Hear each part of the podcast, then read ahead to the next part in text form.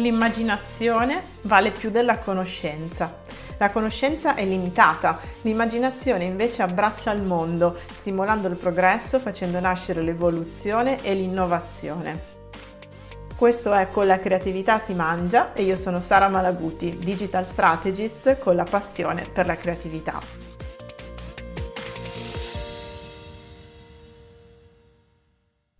Buongiorno a tutte, buongiorno a tutti e bentrovati.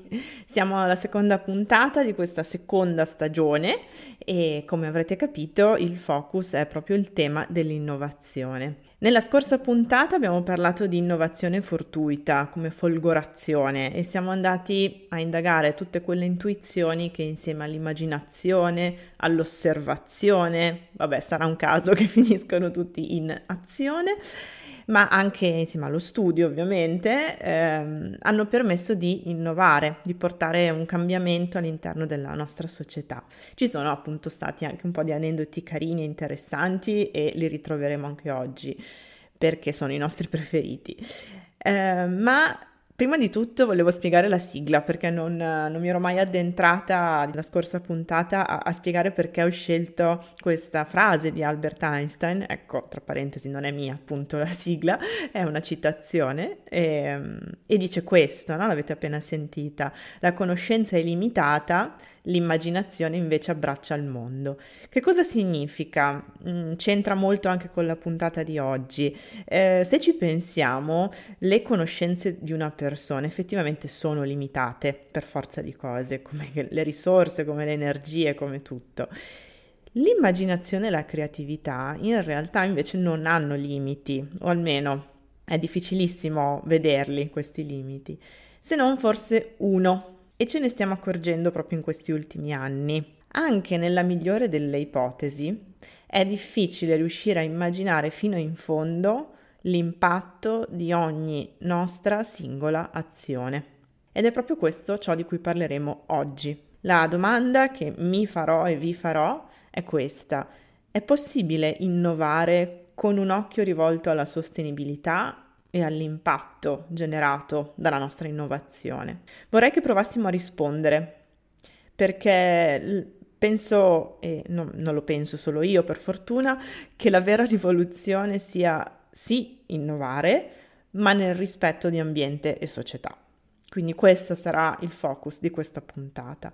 Faremo come sempre un piccolo salto nel passato per cercare di capire insieme eh, quando, proprio in che momento storico, l'innovazione ha iniziato a provocare un impatto rilevante, soprattutto a livello ambientale, e in quale momento ci siamo poi resi conto dei danni provocati, che non sono pochi. Bene, quindi facciamo questo salto indietro e eh, arriviamo nella seconda metà del 1700, un periodo di grande, grandissima trasformazione, di rivoluzione ed è il momento in cui, insomma, l'abbiamo studiato a scuola, lo sappiamo, si verifica quell'evento chiave per noi che è stata la prima rivoluzione industriale. Più che di evento sarebbe giusto parlare di processo, perché è un processo anche di evoluzione economica, ehm, di industrializzazione della società, insomma di cambiamento proprio eh, profondo perché si passa da un modello agricolo, artigianale, commerciale a un sistema industriale moderno, con tutto ciò che ne consegue, appunto.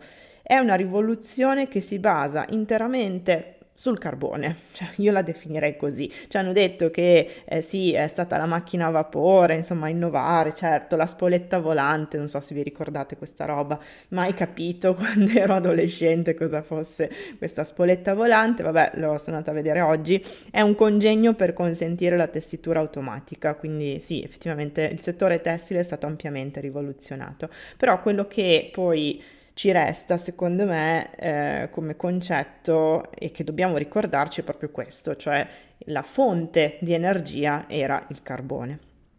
Poi c'è stata una seconda rivoluzione industriale che solitamente viene fatta a partire dal 1870 con l'introduzione dell'elettricità non solo quella, eh? ci sono stati anche i prodotti chimici, il petrolio, insomma comunque sempre altre fonti eh, di energia, in questo caso se si parla di petrolio e di elettricità, i prodotti chimici che hanno sicuramente eh, almeno all'inizio, favorito eh, l'espansione dell'agricoltura e poi adesso ne paghiamo le conseguenze, appunto. Quindi vedrete, è tutta una puntata basata proprio su queste osservazioni. Ciò che all'inizio poteva sembrare una grandissima scoperta, una rivoluzione incredibile, ha dato dei benefici inizialmente e poi si sono cominciati a verificare i primi effetti negativi, impensabili all'inizio, ma adesso ci arriviamo. Qualcuno parla anche di terza rivoluzione industriale, legata all'introduzione dell'elettronica, dell'informatica, insomma. E qui siamo ovviamente molto più vicini a noi, siamo negli anni 70 del Novecento, ma anche in questo caso, con la crisi dei microchip che c'è in questo periodo, io sono sicura che anche chiedendolo a un ingegnere appunto dell'Olivetti degli anni 70, mai avrebbe pensato che un domani poi ci sarebbe stato un problema di approvvigionamento delle cosiddette terre rare o comunque dei metalli che consentono di creare i microchip. Ma torniamo all'Ottocento, torniamo a questo periodo di grande fermento, di entusiasmo, di evoluzione, che eh, però inevitabilmente ha portato con sé tutta una serie di conseguenze, anche negative, soprattutto appunto abbiamo detto a livello di impatto ambientale. La popolazione cresce vertiginosamente e di conseguenza aumenta il bisogno di risorse e l'utilizzo di combustibili provocando che cosa? Già allora i primi grossi problemi di inquinamento. Formalmente eh, questa presa di coscienza, cioè che esiste un problema di inquinamento, si fa risalire al 1992 con l'inizio di una discussione internazionale eh, sulle emissioni di CO2 causate appunto dall'utilizzo di combustibili fossili. Eh, cosa succede in quell'anno, 1992? A Rio de Janeiro si svolge la prima conferenza sul clima. Però, questa secondo me non la sapete, già nel 1898, 1898 a New York si tiene una prima conferenza per discutere dell'impatto ambientale. L'impatto di che cosa? Del trasporto pubblico sulla salute delle persone. Voi penserete ai tram? No, attenzione, nel 1898 c'erano i cavalli e la situazione da risolvere riguardava l'inquinamento da sterco di cavallo. Cosa succedeva eh, infatti? La popolazione era aumentata, aumentata a dismisura e quindi per il trasporto c'era bisogno di una grande quantità di carri e carrozze, ma questa quantità di carri e carrozze necessitava a sua volta una grande quantità di cavalli che producevano una media di 8-10 kg di letame ogni giorno a testa. Quei rifiuti ovviamente erano in giro per le strade con conseguenze che possiamo immaginare, insomma, per la salute pubblica, proprio oltre a, agli odori, gli insetti, ma soprattutto le malattie. E sapete quale fu l'invenzione che risolse, o meglio, secondo me, tamponò questo problema di inquinamento? Non ci crederete, ma fu proprio l'automobile.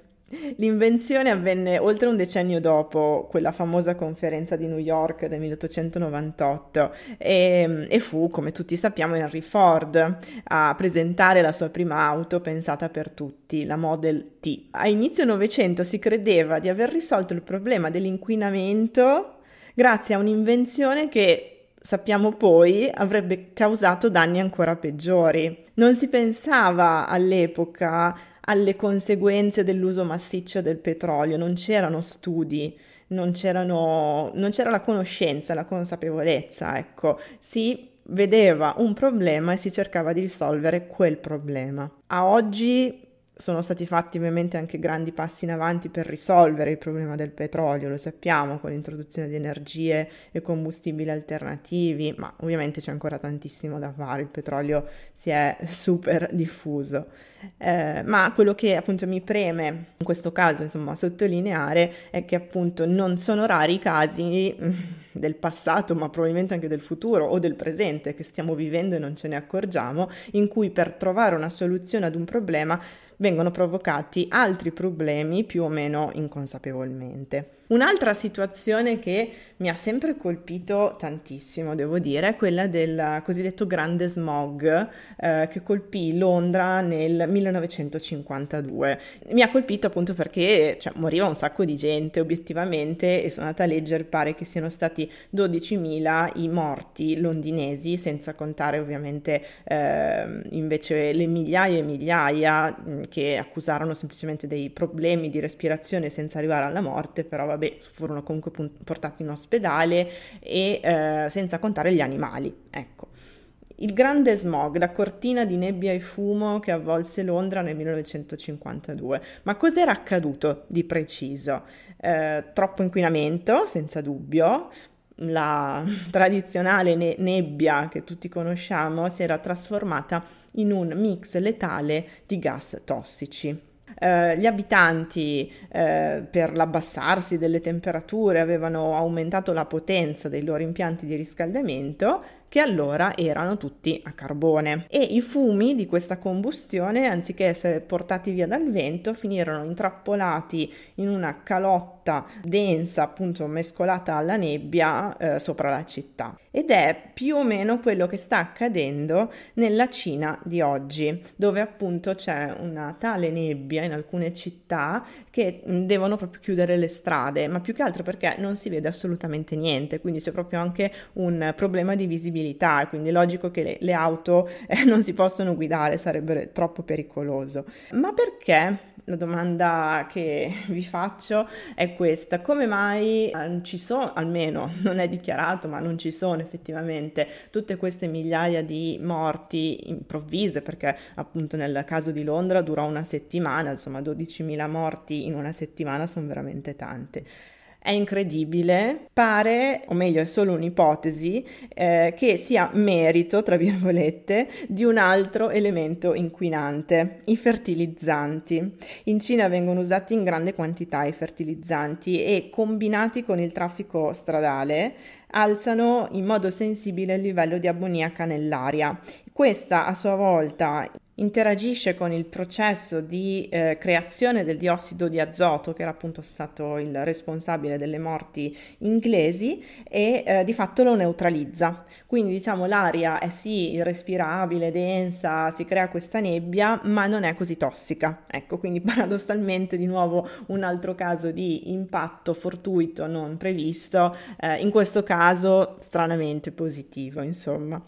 Pensate comunque che alcuni studiosi cominciarono già nell'Ottocento ad accorgersi di questi squilibri. Il concetto di ecologia, ad esempio, venne introdotto già nel 1866 da Ernst Haeckel, quindi insomma non è proprio una novità di oggi.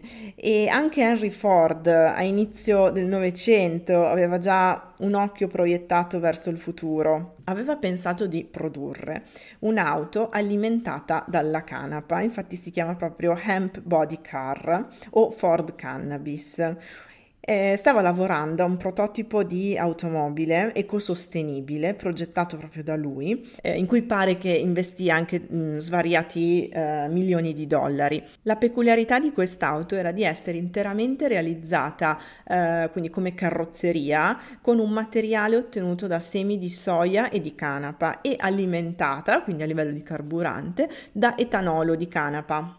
Queste furono le sue parole. Perché consumare foreste che hanno impiegato secoli per crescere e miniere che hanno avuto bisogno di intere ere geologiche per stabilirsi, se possiamo ottenere l'equivalente con l'annuale crescita dei campi di canapa, che tra l'altro è una pianta meravigliosa, appunto, è molto generosa.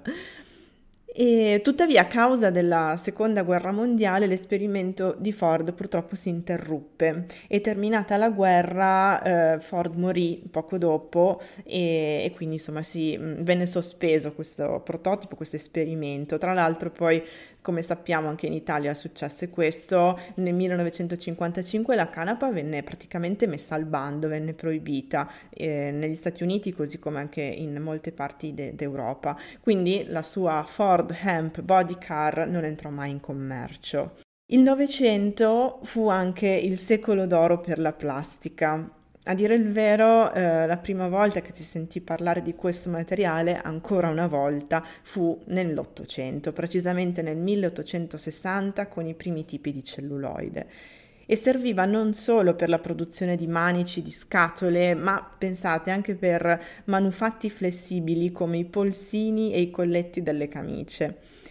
La diffusione della plastica si fece eh, ancora più intensa con l'obiettivo di sostituire un materiale incredibilmente poco sostenibile e poco ecologico che era l'avorio. L'avorio utilizzato in maniera massiccia anche nella produzione delle palle da biliardo, tanto per fare un esempio, ma ovviamente in tantissimi altri mh, mm, manufatti, appunto, era materiale raro, costoso, prezioso, insomma l'avvento della plastica eh, sembrava veramente essere disruptive, diremmo oggi, e dagli anni 60 del Novecento soprattutto la plastica diventa uno dei materiali più utilizzati in praticamente ogni settore delle nostre vite, anche nel campo della moda, del design, dell'arte, insomma nei posti e nei luoghi più disparati.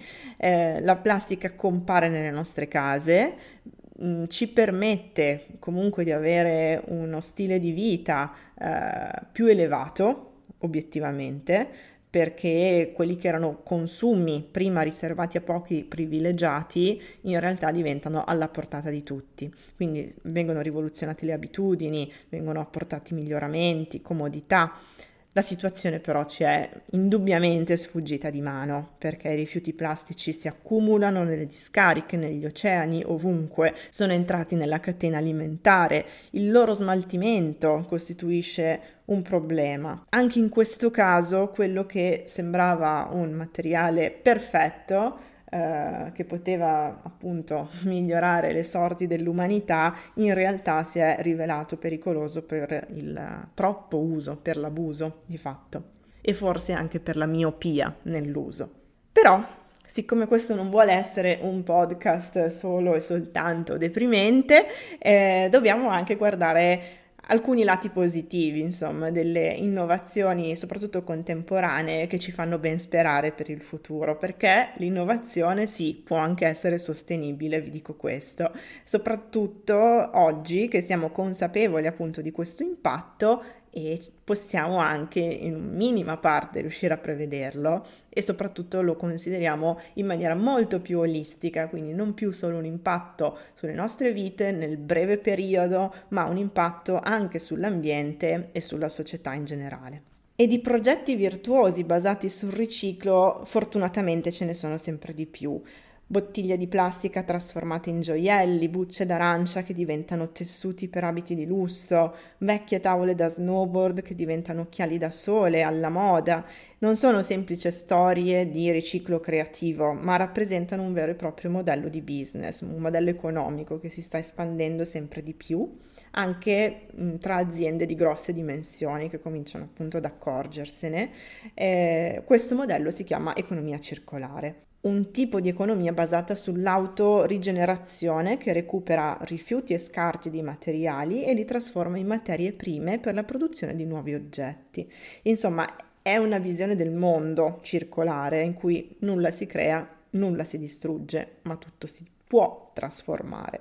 E c'è anche chi, eh, proprio partendo dall'idea di riciclo ed economia circolare e sostenibilità, ha creato un'impresa. Adesso io qui ne cito alcune, ma ovvi- ovviamente insomma, meriterebbero un podcast a parte. Ad esempio la startup uh, Upcycled, che ha la missione di semplificare il processo di rigenerazione dell'industria della moda, riutilizzando capi non più utilizzati e valorizzando il lavoro di stilisti indipendenti. Cercatela, hanno anche un bellissimo profilo Instagram.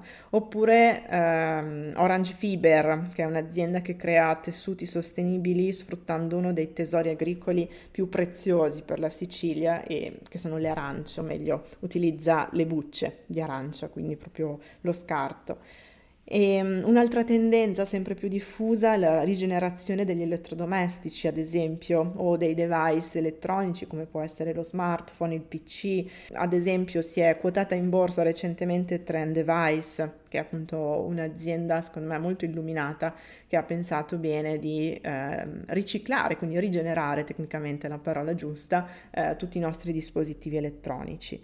Eh, Deloitte parla addirittura di un mercato da 17 miliardi di euro l'anno per questo processo rigenerativo, appunto. Il Politecnico di Milano ha fatto da incubatore alla prima fabbrica italiana che va in questa direzione eh, per quanto riguarda gli elettrodomestici rigenerati e al progetto hanno partecipato importanti marchi del settore come Candy e Magneti Marelli. Anche in questo caso l'idea dell'assistenza, eh, della riparazione, della manutenzione non è un'idea nuova, ovviamente, anzi è un'idea molto antica. Sono tutte parole che abbiamo cancellato dal nostro vocabolario forse a partire dagli anni 70, appunto dal boom economico e che ora finalmente stanno tornando, però non abbiamo inventato nulla, ecco. Ed eccoci qua, quindi nella puntata di oggi cosa abbiamo visto? Abbiamo visto come non sempre eh, sia stato possibile prevedere gli impatti ambientali e sociali eh, di certe scoperte che hanno rivoluzionato sicuramente